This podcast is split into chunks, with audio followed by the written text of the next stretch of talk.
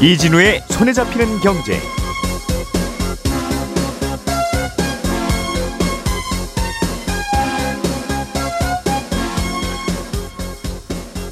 안녕하십니까 이진우입니다. 미국 중앙은행이 미국의 기준금리를 현재 수준에서 그대로 두기로 했습니다. 지난 9월에도 동결, 11월에도 동결, 이번에도 동결, 세 번 연속 금리를 동결한 것입니다. 이번 발표에서는 더 이상은 금리를 올리지 않겠다는 뉘앙스도 함께 읽혔습니다. 공인중개사법 개정안 처리를 두고 논란이 일고 있습니다. 해당 법안은 공인중개사 협회를 법정단체로 격상하고 어, 시장 교란 행위나 아, 단속권, 행정처분 요구권 등을 어, 함께 부여하는 내용인데요. 이게 자칫 낮은 중개료로 인기를 끌고 있는 직방이나 다방 같은 부동산 플랫폼들을 제재하는 수단으로 악용되는 거 아니냐 하는 논란도 함께 나오고 있습니다. 정년을 보장하는 대신 임금은 좀 깎는 임금 피크제는 위법하다는 그동안의 판단이 있었는데요. 이런 법원 판단을 뒤집는 또 새로운 판결이 한번 나와서 눈길을 끌고 있습니다. 어떤 내용인지 잠시 뒤에 알아보겠습니다. 12월 14일 목요일 손을 잡히는 경제 시작합니다. 우리가 알던 사실 그 너머를 날카롭게 들여다봅니다. 평일 아침 7시 5분 김종배의 시선 집중.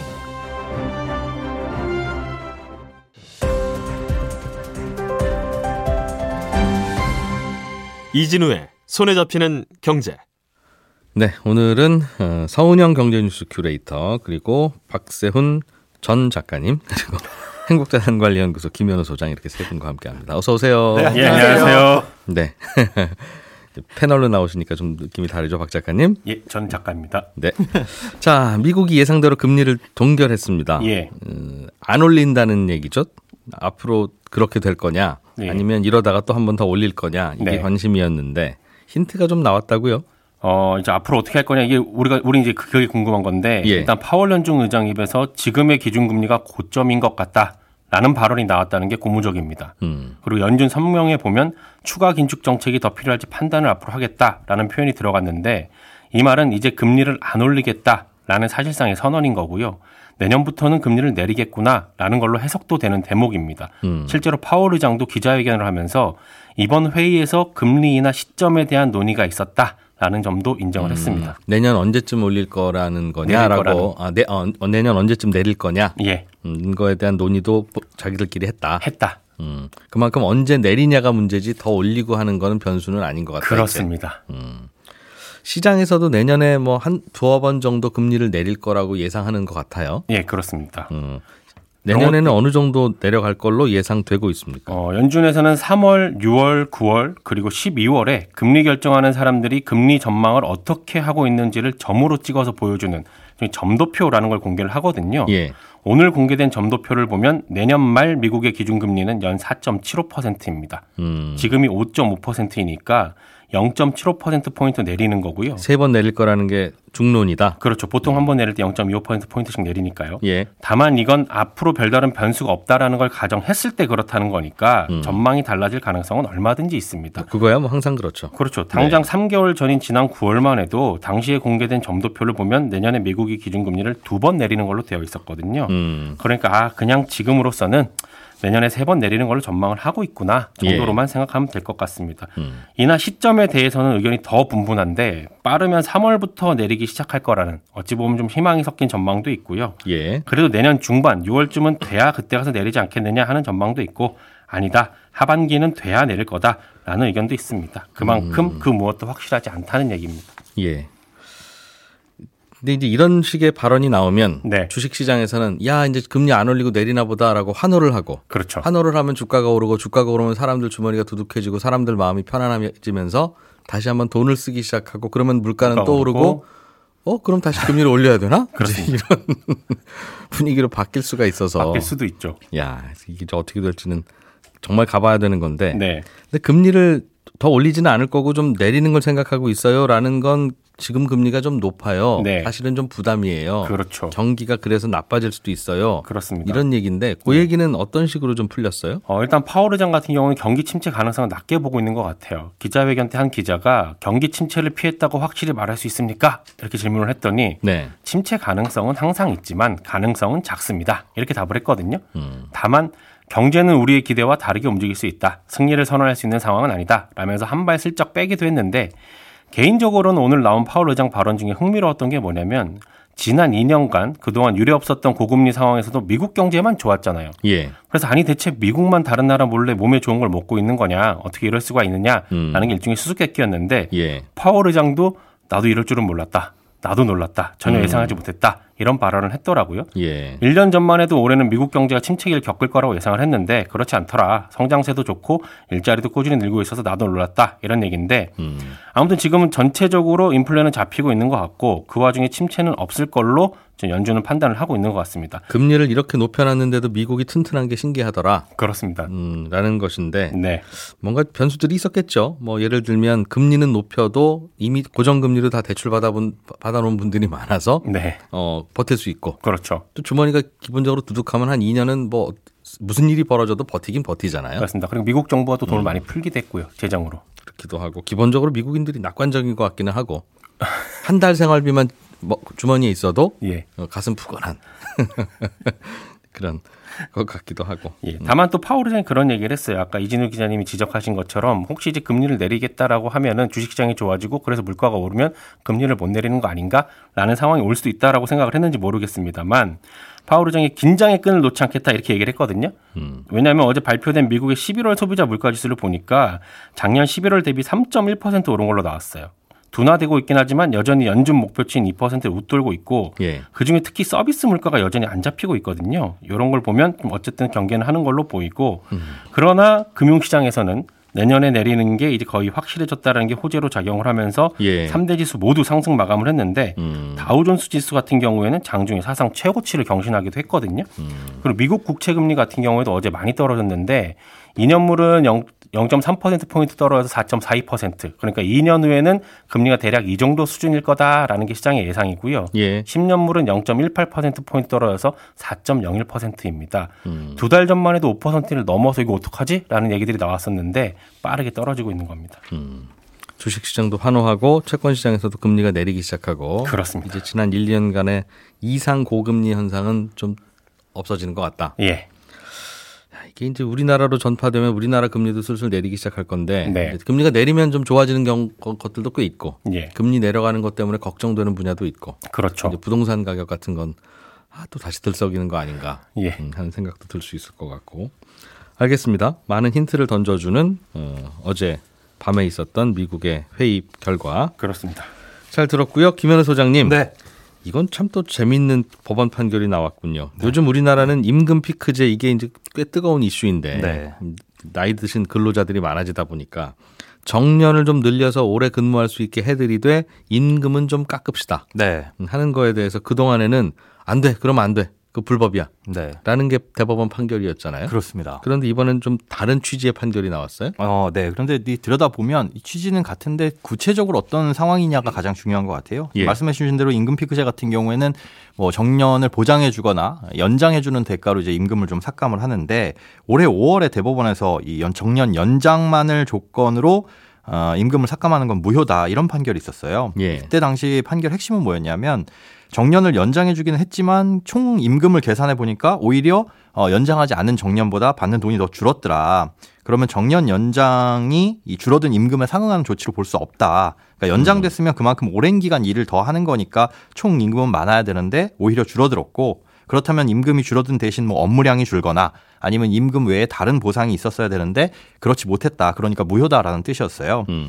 근데 이렇게 임금 피크제를 도입한 사업장 중에 87%가 정년 연장형이었거든요. 음. 그 대법원 판례가 있기 전까지는 정년 연장형 임금 피크제는 뭐 문제가 없다는 시각이 일반적이었는데 예. 그 5월 대법원 판결이 있은 다음으로부터 이제 분위기가 좀 바뀌었습니다. 음. 이 정년을 보장하는 대신 임금을 삭감하는 임금 피크제는 위법하다는 판례가 작년 5월에 있었으니까 연장을 해주는 조건만으로 임금 삭감하는 거 역시 위법하다는 판례도 어, 아, 처음으로 생기면서 이 기존에 제기됐던 이 소송들의 여러 가지 이제 파장이 클 것이라고 예측이 됐었는데 음. 아, 최근 이제 정년 연장형 임금 피크제임에도 이 합법이라는 1심 판결이 나왔습니다. 이게 KB 국민은행을 퇴직한 근로자들이 된 소송인데 아, 임금과 퇴직금 돌려달라. 이거 연장만으로 우리 임금 많이 삭감하면 됐다. 그런데 음. 서울중앙지법은 이제 원고 패소, 그러니까 근로자들이 패소되는 판결을 내렸습니다. 정리하면 이번 판결은 정년은 연장하고 네. 그 대신 임금은 삭감하고 네. 하는 일은 뭐 정년 연장 전이나 후나 비슷하고. 어, 핵심이 그겁니다. 하는 일이 그대로였다라고 이제 원고들은 주장을 하는 거고. 아, 판사가 보기에는 아예 일도 많이 줄어들으셨네요. 그렇습니다. 라는 판단이라는 거예요? 네. 사실은 그 부분이 이제 나중에 소송에 있어서 어, 음. 어느 정도 삭감된 부분 대비해 가지고 업무량이 줄었느냐 아니냐 예. 이 부분이 예. 이제 쟁점이 될 것 같아요. 네. 아, 요거 이 소송 같은 경우에는 이 임금 피크제를 도입한 목적 자체도 타당했고 임금이 줄어든 것에 대한 상응한 어, 조치를 충분히 했다는 건데요. 아, KB국민은행 보니까 이제 정년이 2년 연장되긴 하지만 55세부터 정년까지 받을 수 있는 임금 총액을 계산해 보니 임금 피크제 시행 전보다 50%나 감소를 합니다. 그러니까 확 줄어드는 월급은 거죠. 반으로 줄었는데. 네, 그렇습니다. 예. 아, 결국은 이제 정년된 연장만으로는 아, 연령 연장된 정년만으로는 오히려 손해란 건데 음. 그럼에도 이제 법원은 문제 없다라는 판단을 내린 게 에, 근로자들의 이제 업무량이 줄었고 음. 어, 임금 피크제로 인해서 불이익을 개선하고자 하는 회사 측의 노력이 있었다. 있었다. 예. 이게 보니까 임금 피크 직원에게만 부여하는 별도 직무가 아, 있었다고 해요. 아, 그리고 아, 부장님이 계속 부장님이 아니었다. 네, 임금 음. 피크제 직원들은 별도로 어떤 업무 영역을 설정을 해놓고요. 아, 그 다음에 아, 업무량과 업무 강도를 그렇게 낮추려는 노력을 한과 동시에 에, 식대나 통근비 같은 것도 일반 직원하고 동일하게 지급을 해줬고 그다음에 뭐 음. 각종 수당이나 복리후생도 일반 직원과 똑같았다. 그리고 연장된 그 기간 중에도 차별하지 않고 특별수당 같은 것도 지급해 준 걸로 봐서는 음. 실제로 50%나 임금이 삭감됐다 이런 손실을 입었다라고 단정하기는 어렵다. 그래서 원고 패소 판결, 판정을 내린 겁니다. 음, 그 일도 줄었고 네. 일준 거보다 월급이 더 줄었어요라는 주장도 네. 꼭 그런 것 같지는 않은데 이제라는 게 이번 판결이었다는 거죠. 그렇습니다. 그러니까 임금 피크제를 하고 월급을 깎더라도 네. 일도 줄이면 그 판사가 보기에 그만하면 됐어 하는 느낌 정도로 일을 줄여놓으면 그겁니다. 예. 어, 그러면 괜찮다. 네. 알겠습니다. 음. 다른 판례들도 유, 사하게 정리할 수 있습니까? 네, 그러면? 다른 판례들도 지금 뭐 각각 지방법원별로 많이 나오고 있는데 이제 음. 금융권에서 지금 가장 이슈가 되고 있었어요. 그런데 다른 업권에서도 관련 소송이 이어지고 있습니다. 음. 지난달 말에는 대구 지역 한 방송사를 상대로 퇴직 기자들이 낸 소송이 있었어요. 예. 그런데 이 기자들도 원고도 패소를 했습니다. 그러니까 해당 방송사는 경영상 흑자 상태였고 또 음. 삭감한 임금만큼 신규 인력도 채용하지 않았다. 그래서 도입 자체가 잘못됐다. 아, 그리고 사, 그, 이 후배들과 똑같은 업무, 그러니까 이 기자들 입장에서는 음. 나가서 이제 취재 활동도 하고 결국은 똑같은 일을 일은 했었... 똑같은데 임금만 줄었다고 주장했군요. 네, 예. 그렇게 주장을 했습니다. 그런데 법원에서는 이걸 전부 다 인정하지 않았습니다. 임금은 삭감됐지만 이 연장된 기간 동안 받을 수 있는 임금을 합치니까 기존 총액보다 일단 많았고 음. 그다음에 아, 이 임금 피크제 적용된 분들에게 6개월의 공로 휴가도 줬고 음. 부국장 대우의 지위까지 직위까지 부여를 해준 걸로 봐서는 임금 피크제로 인한 그 임금 삭감이 음. 어, 결코 손해만으로는 볼 수 없다 이렇게 본 거죠. 그러니까 정리하자면은 결국 그 임금 피크제로 줄어든 임금에 대해서 상응할 만한 무언가 대가가 주어졌느냐 그거를 음. 이제 증명하고 법원에서 판사가 보기에 아 그렇다 아니다 이게 이제 쟁점이 될것 음. 같아요. 그러면 사실상 임금 픽스를 도입할 때 노사가 협의를 하는 것이 가장 이상적인 부분이겠지만 예. 이미 퇴직한 근로자들도 있고 또 사례별로 상황이 또 다를 수가 있어가지고 음. 어, 앞으로 소송은 계속 이어질 것으로 보입니다. 우리 사회가 일단 정해놓은 룰은 임금을 줄이고 일도 줄이면 네. 뭐 그건 그럴 수 있습니다. 그렇다는 그렇습니다. 건데 어느 정도 줄이고 어느 정도 그러니까 서로 느낌이 같아야 된다는. 그렇죠. 그 느낌이 달라서 자꾸 소송이 생길 수가 있다는 거죠. 음. 네, 서은영 큐레이터가 갖고 오신 소식도 굉장히 재밌습니다. 네. 어, 일명 직방금지법이라고 이름이 불리는 법이에요. 네. 직, 직방이면 이게 그뭐 집직 구하고 원룸 방 구하고 하는 그런 앱인 것 같은데. 맞습니다. 부동산 중개 거래 앱이고 우리나라에선 예. 1위인 음. 업체죠. 네. 예. 그럼 왜 이제 직방금지법이라고 부르느냐? 이제 사실은 공인중개사법 개정안인데요. 예. 어, 핵심 내용이 이제 두 가지입니다. 앞으로 이제 부동산 중개사무소를 설립해서 영업을 하겠다. 그러면 예. 이제 무조건 한국 공인중개사 협회라는 단체에 가입을 해야 합니다. 이제 지금은 이미 단체인데 음. 이 단체는 이제 법, 어, 이 법정단체로 어, 그 격상을 시켜주겠다라는 꼭 가입을 거고요. 해야 되는 단체로 아 그렇죠. 네 그리고 이제 두 음. 번째로는 이 단체가 이제 공인중개사들의 위법 행위를 직접 단속할 수 있는 권한을 주겠다. 예. 두 가지입니다. 그러니까 음. 이 법을 이제 직방금지법이라고 왜 부르냐 그러면 근데 직방 같은 이제 부동산 플랫폼에서 영업하는 개별 공인중개사를 협회가 시장 질서 흐트렸다, 시장 교란 행위다 이런 명목으로 제배, 제재할 수 있게 되는 근거가 될 수 있다라고 음. 보는 중개 수수료 싸게 받는 중개사들을 스스로 제재해 버리면 어떡하느냐? 그렇죠. 음. 지금 국내 1위 부동산 중개 플랫폼 직방 포함해서 뭐 다방, 호갱노노 이런 데들 뭐 부동산 관련 플랫폼에서는 지금 매매 임대 계약 맺으면 중개 수수료가 거의 기존 요율 그냥 우리 우리가 이제 중개사무소 가서 내, 는 요율의 반 정도 좀 적용을 받거든요. 네. 그리고 심지어는 이 매매 아파트 매매하시는 분한테는 수수료 안 받는 업체도 있습니다. 그러니까 아파트 매매하는 분들 사는 분 파는 아, 그러니까 파, 파는 분한테는 아 파는 네, 분한테는 네, 파는 분한테는 심지어 수수료 안 받는 업체도 있어서 최근에 좀 논란이 됐었거든요. 협회랑 어. 좀 갈등이 있었고요. 일단 매물을 여기서 좀 올려 주십시오라는 취지겠죠. 그렇죠. 네. 네. 음. 그래서 아무래도 이제 법 개정으로 협회가 칼자를 쥐게 되면 이런 플랫폼들부터 가만두지 않을 것 같다. 그래서 음. 이 플랫폼에서 영업하는 개별 공인중개사들을 직접 단속할 수도 있고요. 또 음. 심지어 이제 회원 윤리 규정을 근거로 해서 이제는 100%다 이제 가입을 해서 활동을 해야 되니까 음. 이런 이런 공인중개사들 상대로 해서 페널티를 줄 수도 있다라는 겁니다. 직방에 올려놓은 매물 다 내리시고요. 뭐 이렇게 할 수 있다는 거죠. 그렇죠. 이게 이제 근데 아주 근거 없는 걱정은 아닌 게 그 변호사 협회라고 하는 것도 네. 변호사들이 다 가입하도록 되어 있고 네. 변호사들 징계를 이 협회에서 할 수 있도록 하다 보니까 네. 그 로톡이라고 합니까? 변호사들 맞습니다. 거기에 네, 네. 올려서 이제 홍보도 하고 뭐 하는 뭐 연결도 해주고 하는 그런 앱에 변호사들 올리지 마세요. 뭐 이거 가지고 변호사들 징계하고 하는 바람에 네. 아니 도대체 변협이 뭔데 저걸 저런 저런 걸까지도 하냐? 는 이제 논란이 좀 있었죠. 그렇죠. 이거는 음. 그래도 결국에는 이제 이 변호사들 징계 취소되는 걸로 이제 해결이 되긴 했습니다만 네. 결국에는 이 법이 통과가 되면 부동산 중개 업계에서도 똑같은 일 벌어질 수 있다 이런 우려가 나오는 겁니다. 음. 어, 그 전까지는 이런 플랫폼이 마음에 안 들어도 이 공인중개사법 위반으로 고발하는 것 말고는 협회가 딱히 할 수 있는 게 없었거든요. 예. 그리고 이제 대부분 이런 시도가 무혐의 처리로 끝나기도 했습니다. 게다가 또 이제 항공협이 법정 단체도 아니고 또 모든 중, 공인중개사가 의무가입하는 단체도 아니다 보니까 네. 뭐 개별 공인중개사들이 영업행위에 뭐 관여할 수가 없는 거죠. 그리고 음. 개별 공인중개사들이 이제 플랫폼에서 활동하는 거 압박 못하게 압박했다가 음. 공정거래위원회 시정명령까지 받은 적도 있습니다. 음. 어, 근데 사실 이 법안이 지금 갑자기 나온 것은 아니고요. 지난 10월 발의 당시부터 좀 논란이 되긴 했습니다. 1년 2개월 전이죠. 그때도 유사한 논란이 있었을 텐데. 네, 맞아요. 네, 당시에도 이제 대부분 언론이 이제 기존 사업자가 혁신을 짓밟게 판을 깔아주는 제2의 타다금지법이다. 뭐 이렇게 좀 비판적인 기사들을 많이 쏟아냈는데 음. 이를 의식해서 그런 건지 여야를 가리지 않고 이제 당시 이제 국회 국회 국토교통위원회 소속 의원들 상당수가 법안 발의에 참여를 했어서 통과 가능성 꽤 높다. 이런 전망이 좀 지배적이었는데도 불구하고 그 이후로는 좀 국회에서 논의가 안 되고 음. 상당히 오랫동안 좀 잠잠했습니다. 근데 그런데 우리 가장 근본적인 궁금함은 음. 네. 왜 각자 알아서 잘 영업하는 공인중개사들 만약 근데 단속할 필요가 있, 있거나 위법 행위가 있거나 뭐 속이거나 하는 거는 우리가 법을 만들어서 행정적으로 단속을 하면 되고 그거 하라고 공무원들 뽑아놓은 네. 건데 네. 왜 갑자기 공인중개사 협회라고 하는 걸 어, 이, 여기서 당신들이 단속하세요.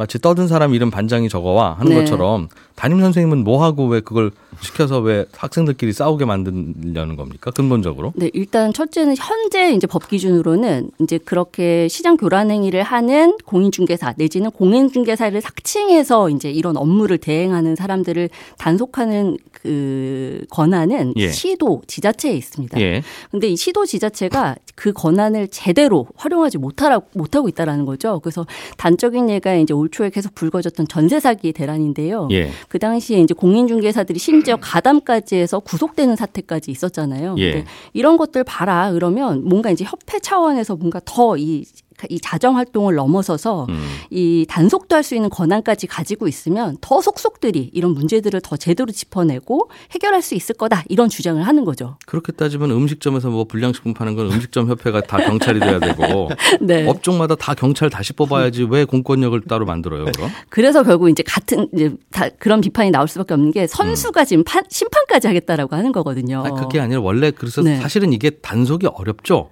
네. 왜냐하면 공인중개사가 뒤에서 무슨 일을 하는지를 네. 사전에 어떻게 지자체가 압니까? 그거는 일 벌어지고 나면 항상 정부 보고 책임지라고 하는 우리 그 우리의 여론 방향이 좀 이상한 거고 네. 사전에 맡기는 어려우나 그러나 이제 이런 일이 벌어지지 않도록 뭐 사후에 단속을 보통 다, 모든 나라가 네. 다 사후 단속을 그렇습니다. 하죠. 네. 그렇게 해서 행정 처리하는 건데 무슨 일이 벌어지면 항상 협회가 그럼 알아서 하라고 하면 협회는 어떻게 단속을 해요? 네. 본인들도 다 중개사들이고 다 바쁜데 지자체가 못하고 경찰이 못하는 일을 협회가 어떻게 단속을 하라고 이런 법을 만들어서 추진하고 있대요. 그러게 말입니다. 라는 의견이 나올 수도 있겠다. 네. 제, 제, 의견이 아니라.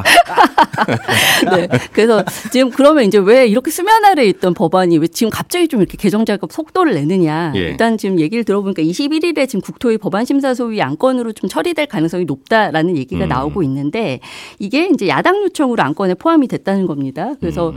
어, 지금 나오는 얘기는 이게 총선용 으로 지금 이제 이 법안 처리를 좀 속도를 내고 있는 것으로 공인중개사 보인다. 협회에서 이런 거 원한다는 거죠? 그렇죠. 이런 분위기 타서 협회 의상을 좀 높여보자. 네, 일단 지금 음. 자격증 보유 기준으로 전국 공인중개사 수가 52만 명인데 항공업 소속 중, 공인중개사 수가 12만 명 정도 됩니다. 예. 근데 뭐 이보다 이제 지금 세를 더 불리면 이제 뭐 더 많은 표를 확보할 수도 있겠죠. 근데 지금 시점이 좀 석연치가 않은 게 이제 최근에 일부 부동산 플랫폼이 이제 전세 사기 대응하겠다 그러면서 예. 중개 중개법인 자회사를 직접 세워서 이 믿을 만한 매물을 우리가 골라드릴게요 이런 서비스를 내놓은. 거예요. 근데 음. 이걸 두고 이제 협회에서 상당히 이제 막 격앙이 됐던 게 야, 니네 지금 수수료 낮추는 것도 지금 마음에 안 들었는데 음. 지금 여기에 심지어 이 영업행위까지 직접 하겠다라는 거냐? 그러면서 예. 이제 문제 제기를 계속 하고 있었던 상황에서 지금 국토위 소속 의원들 직접 다 찾아다니면서 전방위적으로 압박하고 있다 이런 얘기까지 음. 나오는 상황입니다. 예. 자, 저희는 친절한 경제로 이어가겠습니다. 예. 기다리시던 친절한 경제는 내일 보내드리겠습니다. 예, 저희는 내일 아침 8시 30분에 다시 찾아와서 경제 뉴스 재밌게 예, 설명해 드릴게요. 내일 뵙겠습니다. 고맙습니다.